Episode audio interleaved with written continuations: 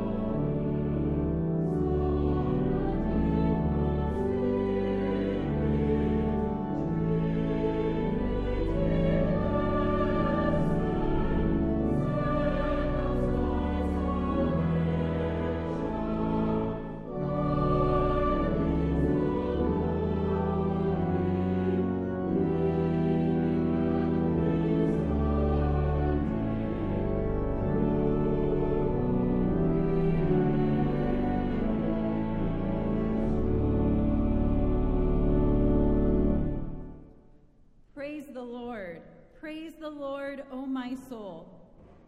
I will praise the Lord as long as I live.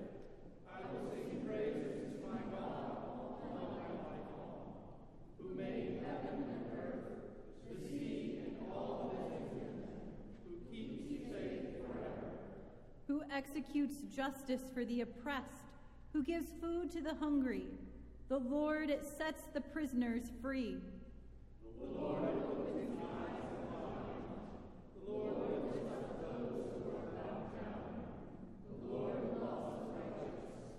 The Lord watches over the strangers. God upholds the orphan and the widow. But the way of the wicked God brings to ruin. The Lord will forever. Your God, Zion, all generations. Praise the Lord. Great is our God and worthy of praise. God's goodness knows no limit. God's faithfulness toward us is boundless. God, your majesty and glory surround us here. We've come together to celebrate your presence and to offer songs of praise and worship. We've come to rejoice in your mighty acts and to retell the story of your goodness throughout history and in our own lives. Move among us as we worship together. May your spirit guide and inspire our thoughts and actions as we spend this time in your presence. In the name of our Savior and Lord Jesus Christ.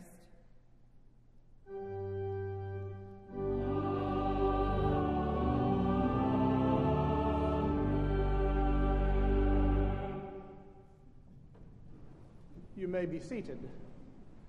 Grace and peace to you, and welcome to the First Presbyterian Church in Philadelphia, both everyone gathered in this sanctuary and also those worshiping in other locations. We are glad and get grateful to gather in the name of the Lord. And because we have gathered in the name of Jesus Christ, that means that our word of welcome is one that has no exceptions whatsoever. All are welcome in Christ's house, and all are welcome here at First Church. We would ask everyone gathered for worship, please to sign the friendship pad. If you'll sign that, send it down the pew and back again, even if you're the only person on your pew. That way, we will have the advantage of each other's names at the conclusion of this service. And when you're done, just tear that, last, that sheet off and lay it on top of the, the pad to make it easy for our ushers to clean up. I'd like to invite everyone to a time of fellowship at the conclusion of this service, which will take place in Old Buttonwood Hall, which is just out this door to my right and down a short ramp. There you will find that our deacons have put out some cookies or pastry and, and coffee and lemonade, but most importantly, you will find the opportunity to engage with one another in ways that we cannot when we are in worship. I'd like to highlight a few things from the announcements portion of your bulletin for your particular attention. The first, you'll see you have an insert about something called Realm. Realm is a new software that our church is adopting, and for many of us, we will use a lot of the Realm app, but for others, we may use a little bit of it. I think you'll probably be most excited, as I am, to have your church directory on your smartphone. But you might need a little bit of help getting that set up. So after church next Sunday, on October the 2nd, our team will be happy to help anyone who needs help getting set up on Realm to get set up so that you have access to this tool and you can use it in whatever form it works best for you. We will, by the way, continue to offer all of the previous ways that we connected you before. You'll still have access to a paper directory if you want one. Uh, anything that we would access through Realm, you'll still be able to access the traditional way. It's just an opportunity for us to expand what we do and to make it a little bit easier to connect with one another. There will be a discussion on today's sermon. We're in the third of a week, a, a series of five on the Lord's Prayer. That will take place upstairs, uh, not in the McCall room this week, but in the Penns Village room, which is just one room further down the hall. Dolores Brisbane will lead in the conversation. So please do come up and have some conversation about the Lord's Prayer. The link for that, by the way, for those who wish to participate virtually, is on the same page as the link for worship. So if you're looking at us now, you'll know how to find the link for that later. Uh, I'd like to highlight as well uh, uh, that there are other opportunities to plug into the life of faith, which you will always find on our church website. Now, finally, as a family of faith, we share together both our joys and we share our sorrows. And this week we have both joy and sorrow to share. It is my great joy to announce to you the birth of Madeline, Madeline Louise Pease, who is the daughter of Carrie Rogers and James Pease, and most importantly, perhaps for, for us, John and Diane Rogers' granddaughter. So we are excited and ecstatic with them over the, ha- the healthy birth of Madeline, Madeline Louise. We are also, we share with one another in burdens. And so it is my sad duty to inform you of the death of Jerry Valerie at the age of 102. Truly a life well lived by Jerry. A memorial service for him will be held at his children's church, Grace Baptist Church of Germantown, on October the 11th at 10 a.m., and we'll send this out in an email for you. Let us pause now to give thanks both for the gift of new life as well as the gift of a life well lived. Let us pray. Gracious and loving God, our hearts are filled with joy at the safe arrival of Madeline. We pray your blessing would rest on her this day and every day hereafter. And likewise, as a family of faith, our hearts are filled with grieving over the death of Jerry Valerie. You who sustained him his entire life have now received him as your own. And so we give you thanks through Jesus Christ our Lord. Amen. That concludes our announcements. Let us now continue worship with our confession of sin. Knowing we pray to a God who is generous and quick to forgive, let us offer our prayer of confession, first together and then in a time of silence. Holy God, giver of all that is good, we recognize that you are the source of all that is. The breath of life is a gift from your generous hand. The food we eat is grown in the world you sustain. The community that supports us is called into being by you. Everything we have is a gift from you. So why do we live as though we made our own blessings? Why do we fail to recognize the vastness of what we owe you? Is it our sin that makes us live as though we don't trust your goodness? Forgive us, we pray. Teach us again what it is to rely upon you. Remind us that we are always in your loving care. Fill us with grace and goodwill, that our hearts might overflow from the fullness of your love.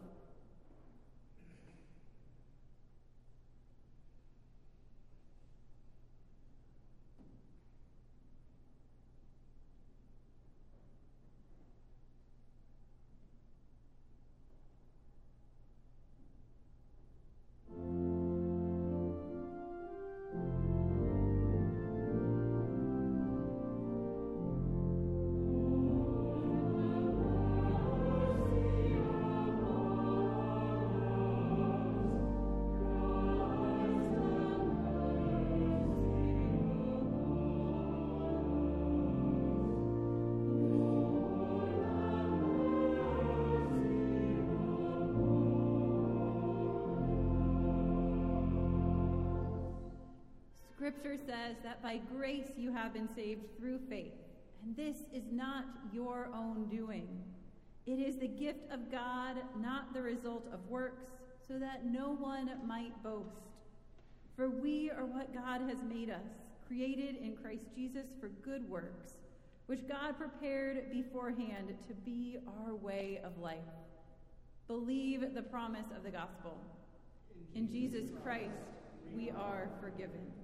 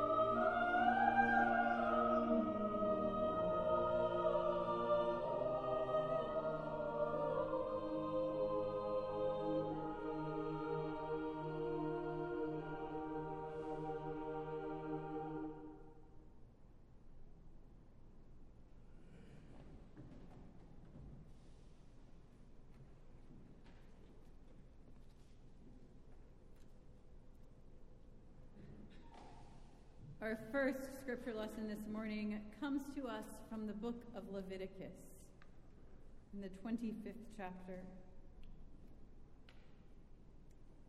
Hear these words If any one of your kin falls into difficulty and sells a piece of property, then the next of kin shall come and redeem what the relative has sold. If the person has no one to redeem it, but then prospers and finds sufficient means to do so, the years since its, the years since its sale shall be computed, and the difference shall be refunded to the person to whom it was sold, and the property shall be returned. But if there is not sufficient means to recover it, what was sold shall remain with the purchaser until the year of Jubilee.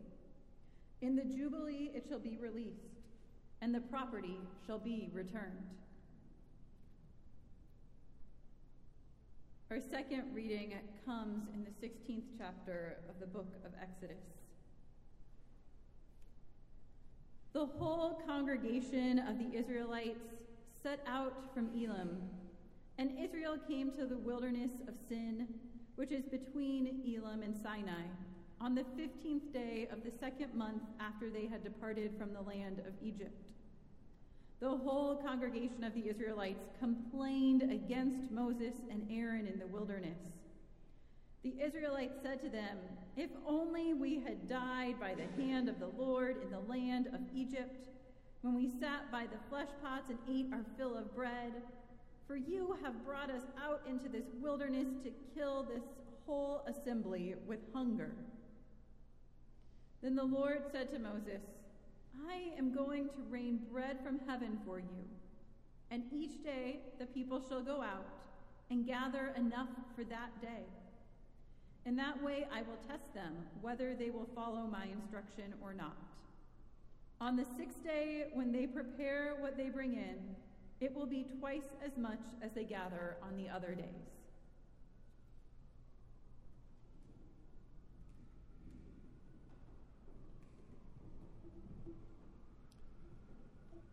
Our gospel lesson is taken from the 20th chapter of Matthew, the first 16 verses. Continue to listen for the word of God to us this day. For the kingdom of heaven is like a landowner who went out early in the morning to hire laborers for his vineyard. After agreeing with the laborers for a denarius for the day, he sent them into the vineyard. When he went out at nine o'clock, he saw others standing idle in the marketplace. And he said to them, You also go into the vineyard, and I will pay you what is right. So they went. When he went out again about noon and about three o'clock, he did the same. And about five o'clock, he went out and found others standing around, and he said to them, Why are you standing here idle all day? They said to him, because no one has hired us. He said to them, You also go into the vineyard. When the evening came, the owner of the vineyard said to his manager, Call the laborers and give them their pay, beginning with the last and going to the first. When those hired about five o'clock came, each of them received a denarius. Now, when the first came, they thought they would receive more, but each of them also received a denarius. And when they received it, they grumbled against the landowner, saying, These last work only one hour, and you have made them equal to us who have borne the burden of the day and the scorching heat. But he replied to one of them, Friend, I am doing you no wrong. Did you not agree with me for a denarius? Take what belongs to you and go. I choose to give to this last the same as I gave to you. Am I not allowed to do what I choose with what belongs to me? Or are you envious because I am generous? So the last will be first, and the first will be last. This is the word of the Lord. Thanks be to God.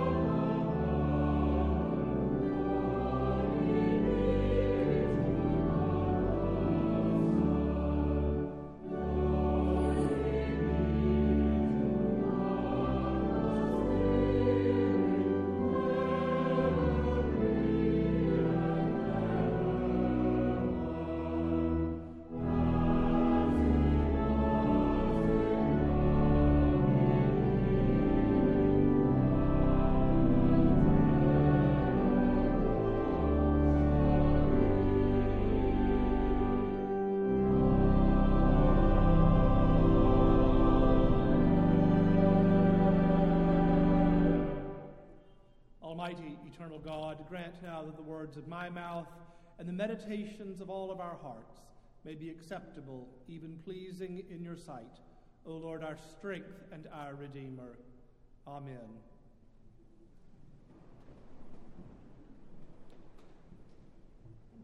Last Tuesday, knowing that I had a rather full week, I decided to take an early crack at this sermon. It did not go well.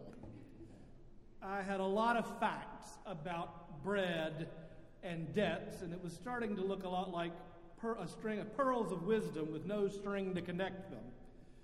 Then a friend of mine asked me about what I do, about sermon writing and church administration and the daily tasks of a pastor. And as I answered, I realized that sustaining faith, yours and mine, is central to what we do as a church. And that's really at the heart of what it means to be church. As I like to say, churches don't need to redo their mission and vision every few years because our mission and vision don't change.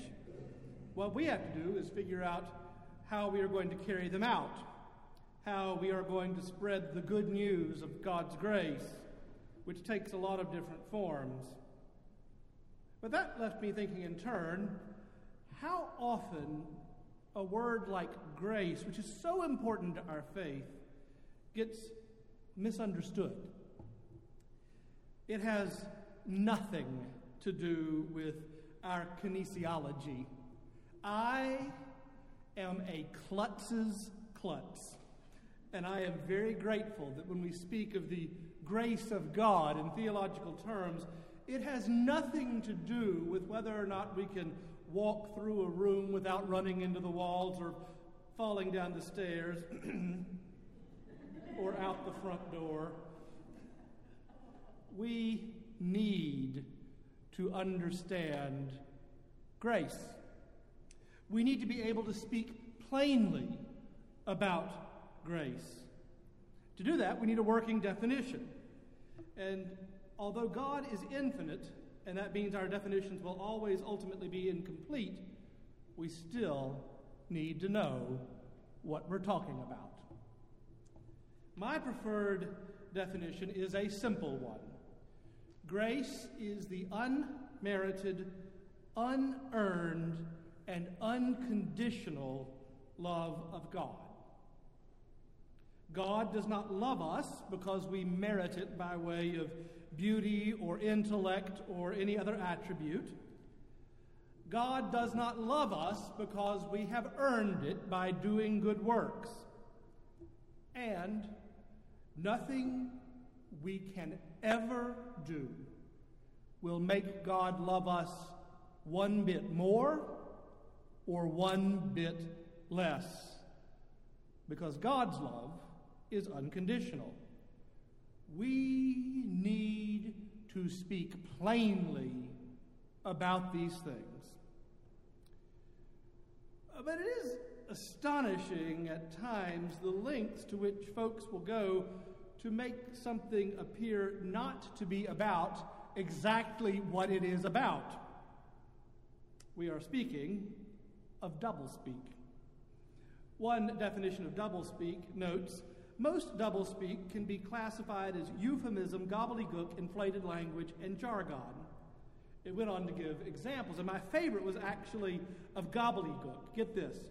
When the party in the first part provides the aforementioned goods to the party in the second part, such party shall acknowledge receipt of said item once the party of the first part hereby warrants its condition is suitable for transfer and in light of exchange of consideration, instead of, I will sell you this for X dollars.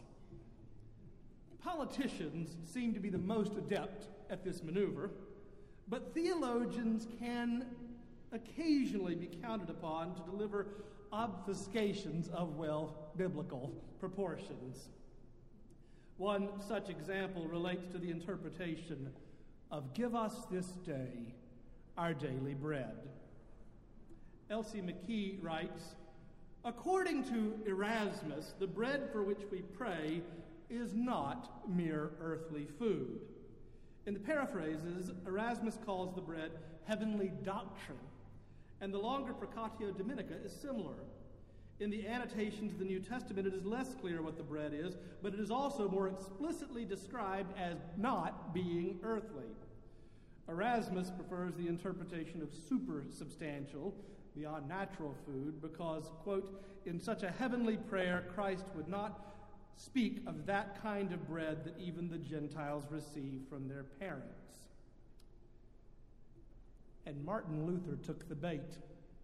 In his early writings, daily bread is principally meant to be the preaching of the word.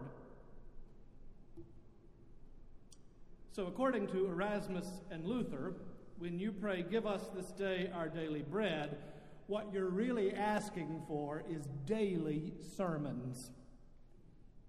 I didn't think so. for what it's worth, John Calvin thought that Jesus meant actual bread.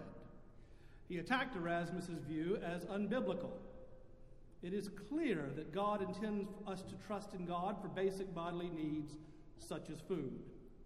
While it's true that Jesus does say that one does not live by bread alone, Calvin is right because when Jesus uses words like bread and debt, he uses them in the context of the Torah. Jesus, a rabbi, would surely have used language the way his people would have understood it. And Jesus' people all remembered a storied season of receiving their daily manna, their daily bread, straight from the hand of God. So, if we're going to talk about daily bread, let's be clear about it. We are praying for sustenance. And if indeed we believe this is a prayer for the whole world, we are praying for the sustenance of every single person. When we pray for daily bread, we pray that God will give us what we need to live. The Shorter Catechism teaches in the fourth petition, which is Give us this day our daily bread, we pray that, of God's free gift, we may receive a competent portion of the good things of this life and enjoy his blessing with them. It's not an overstatement when we say that all that we have and all that we are is a gift from God's gracious abundance. God's generous dealings with creation began the minute God caused cells to cluster out of the primordial ooze and over the eons fashioned from that clay our mortal bodies and breathed the breath of life into us. God's generous dealings with creation are never more evident than when creativity is manifested in God's creatures. The invention of the wheel and the lever and sanitation. And God's gracious abundance with us shows itself in the intelligence that figured out that lenses can enable the nearly blind to see, and a lump of plastic, silicon, and lithium can restore hearing to the nearly deaf. The overflowing of God's abundance is made known to us in seasons of sunlight and rain that allow for agriculture and the reproduction of livestock so that our supermarket shelves may be full of good food. If we are honest with ourselves about the source of our daily bread, we know that we owe God a debt that can never be repaid. John Dominic Crossan notes we owe it to God to run God's world responsibly.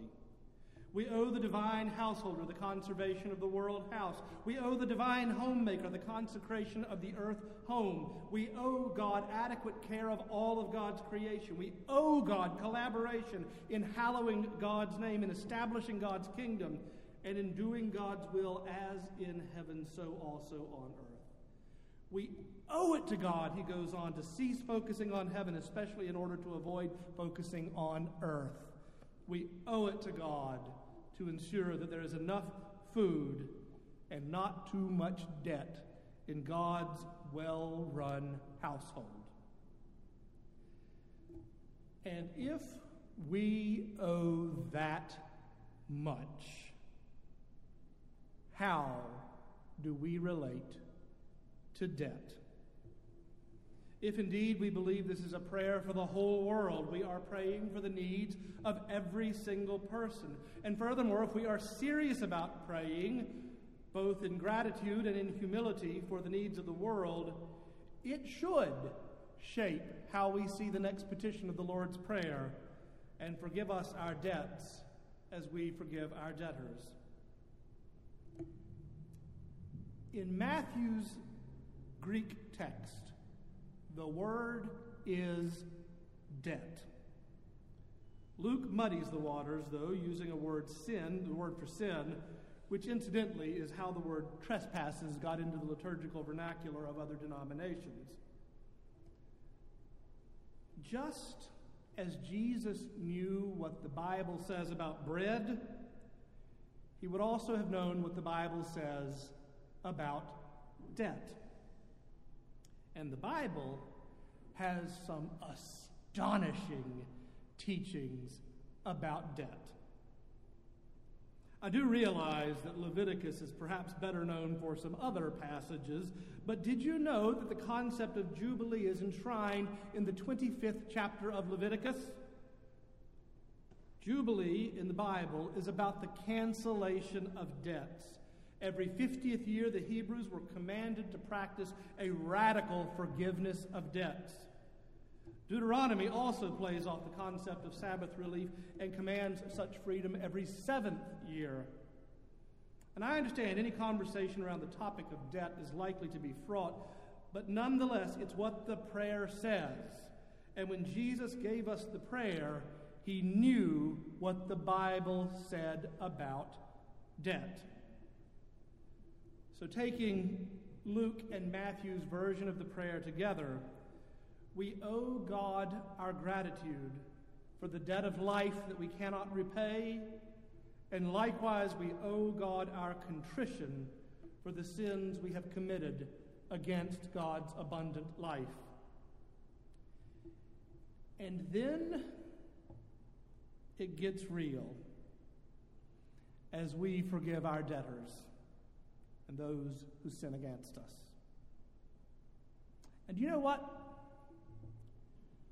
Forgiveness is hard. Forgiveness means we give up the right to get back at the ones who hurt us. And forgiveness is never more real than when there is something real to forgive. We have all hurt others and we have all been hurt by others. That is the reality of sin. It isn't always a cataclysm, it can be a slight. It can be an unshared but uncharitable thought that manifests itself in unfair treatment of another. It can be as simple as taking out our irritation over a bad day on someone who doesn't deserve it. But sin can also be systemic, like racism and sexism and ageism and homophobia, and none of it is what God wants for us or from us. The Heidelberg Catechism reminds us Forgive us our debts as we also have forgiven our debtors means because of Christ's blood, do not hold against us, poor sinners that we are, any of the sins we do or the evil that constantly clings to us. Forgive us just as we are fully determined as evidence of your grace in us to forgive our neighbors. There it is, as evidence of your grace in us. Grace is the unmerited, unearned, unconditional love of God. Jesus wanted to make the nature of grace plain. The parable of the laborers that we read today makes it clear that God chooses to be generous with us. But there's a shadow side to forgiveness of debts, isn't there? The quivering chin of the prodigal's older brother as he held back tears over his feeling that his father had never given him his due. The astonishment and fury of those who worked all day long and were paid the same as those who breezed in at quitting time. Oh, we know what is fair, don't we? I mean, my dogs know what is fair. They can count treats. If we want to see an injured beagle, give one an extra treat and not the other. They can count the treats, and so can we. That's really what it all boils down to, doesn't it? Counting the treats. We sure do know what is unfair.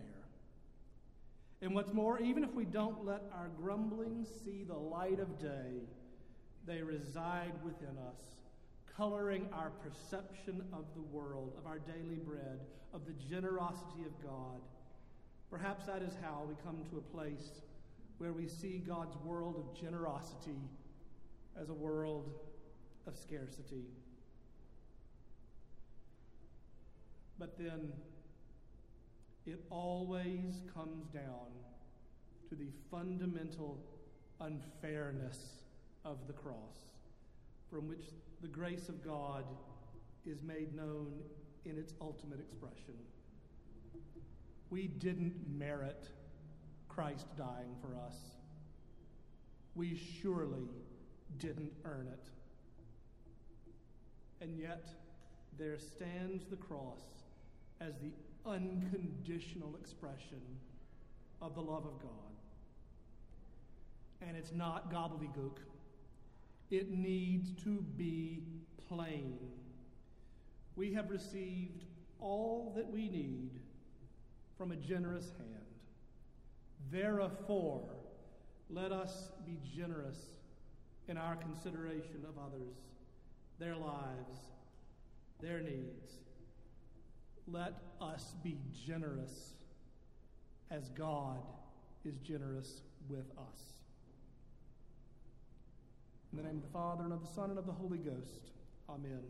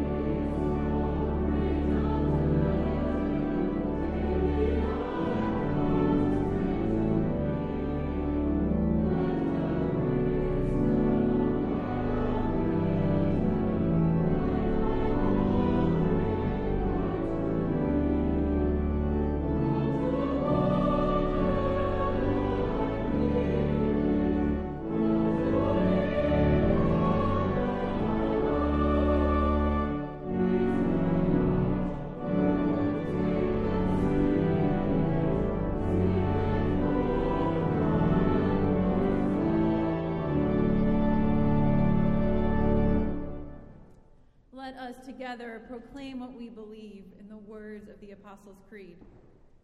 I believe in God the Father Almighty, maker of heaven and earth, and in Jesus Christ, God's only Son, our Lord, who was conceived by the Holy Ghost, born of the Virgin Mary, suffered under Pontius Pilate, was crucified, dead, and buried. He descended into hell. The third day he rose again from the dead. He ascended into heaven and sitteth on the right hand of God the Father Almighty.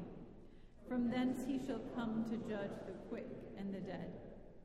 I believe in the Holy Ghost, the holy Catholic Church, the communion of saints, the forgiveness of sins, the resurrection of the body, and the life everlasting. Amen. You may be seated. All that we have, all that we are, is a gift from God.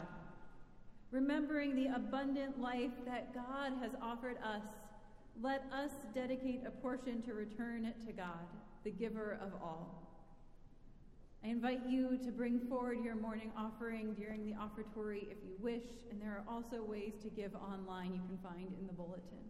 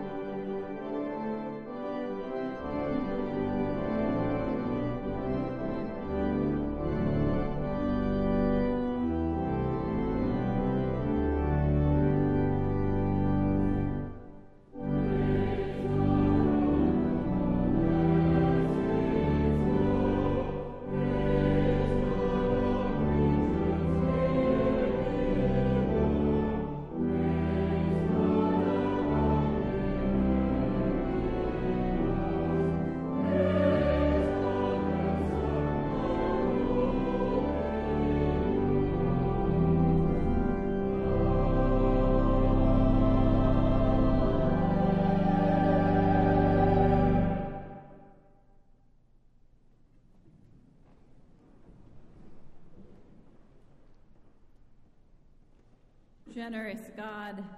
Like the Israelites in the wilderness, we too have known your love and experienced your care and provision.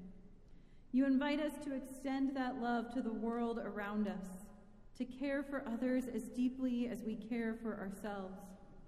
And so we bring the needs of our world before you now.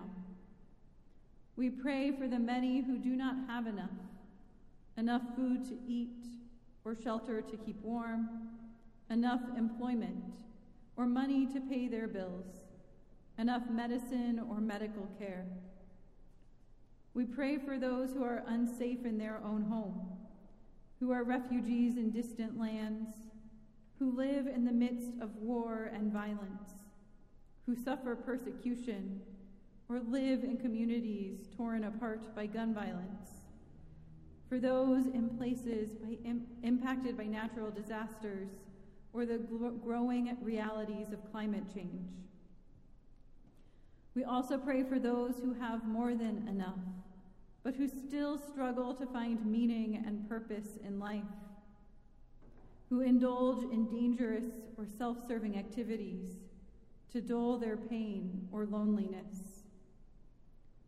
God, your grace reaches out to all of us. You call us to live as citizens of heaven, working together with one heart and mind. Strengthen us to live in a ma- manner worthy of the good news we have received, offering our lives in service of your kingdom, where the last are first and the first are last, and there is grace enough for all.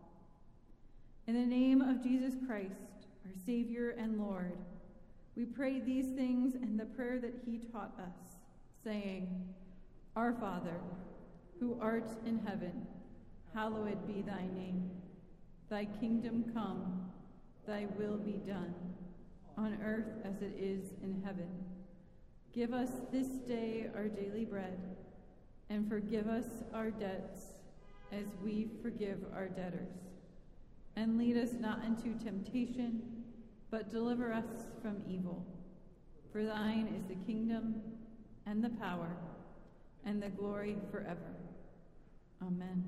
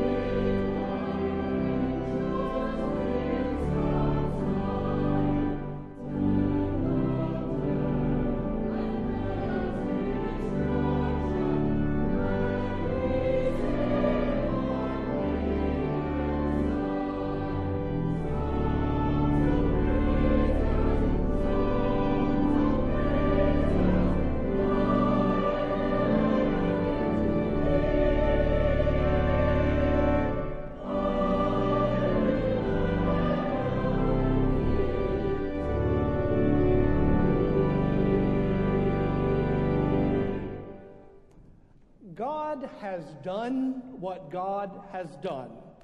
It doesn't change based on our perception of it. But we do have a choice to see it as enough or to see it as not enough. That's the difference between a life abundant and everything else. Now the Lord bless you and keep you. The Lord make his face to shine upon you and be gracious unto you. The Lord lift up the light of his countenance on you and those you love and give you peace, both this day and forevermore. Amen.